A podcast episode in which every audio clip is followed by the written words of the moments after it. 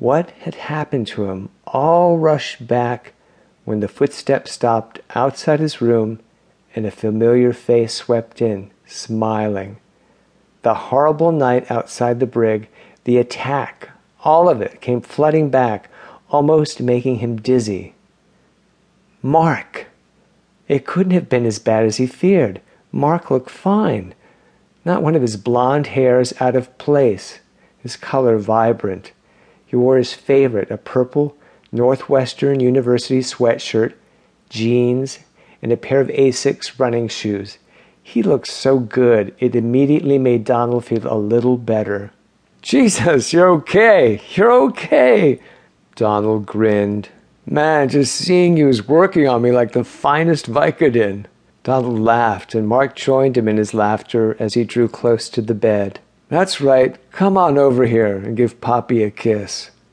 Mark's lips were cool on his, and Donald attributed that to the fact that he was probably running a temp from all of his injuries. But it was so good to see Mark, to put an arm on his strong shoulders and draw him close. He thought Mark should have been in the same condition, or worse. But here he was, looking just fine.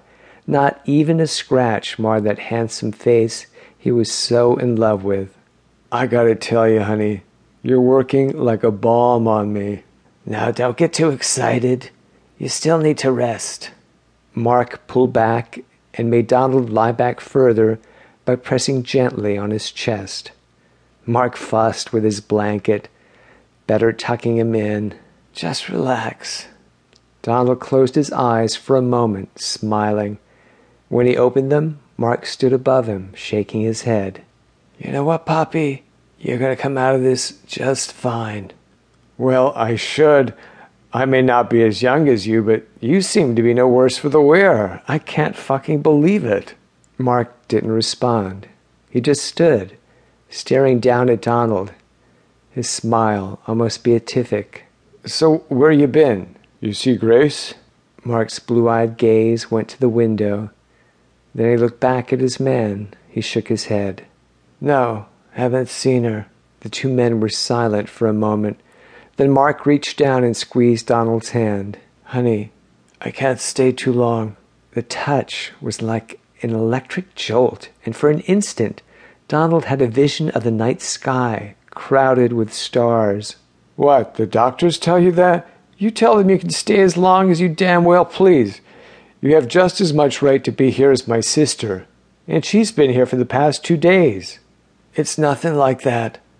I just wanted to make sure you were okay. And with that, Mark turned and started out the door. Donald got up on one elbow to call him back, and that was when he started screaming. The back of Mark's head was a bloody, open dent. He could see shattered bone and brain matter. Donald slumped down, staring at the ceiling and screaming. Grace shook him. Donald! Donald! And he awakened, staring up into the terrified face of his sister, not remembering where he was, or who he was, or what had just happened. He felt hot, his face clammy with sweat. The screams made his throat feel raw. Grace leaned down and hugged him as best she could. Oh, sweetheart, you were having a bad dream. That's all. Just a nightmare. Dr. McGowan said this would happen. It's from the trauma.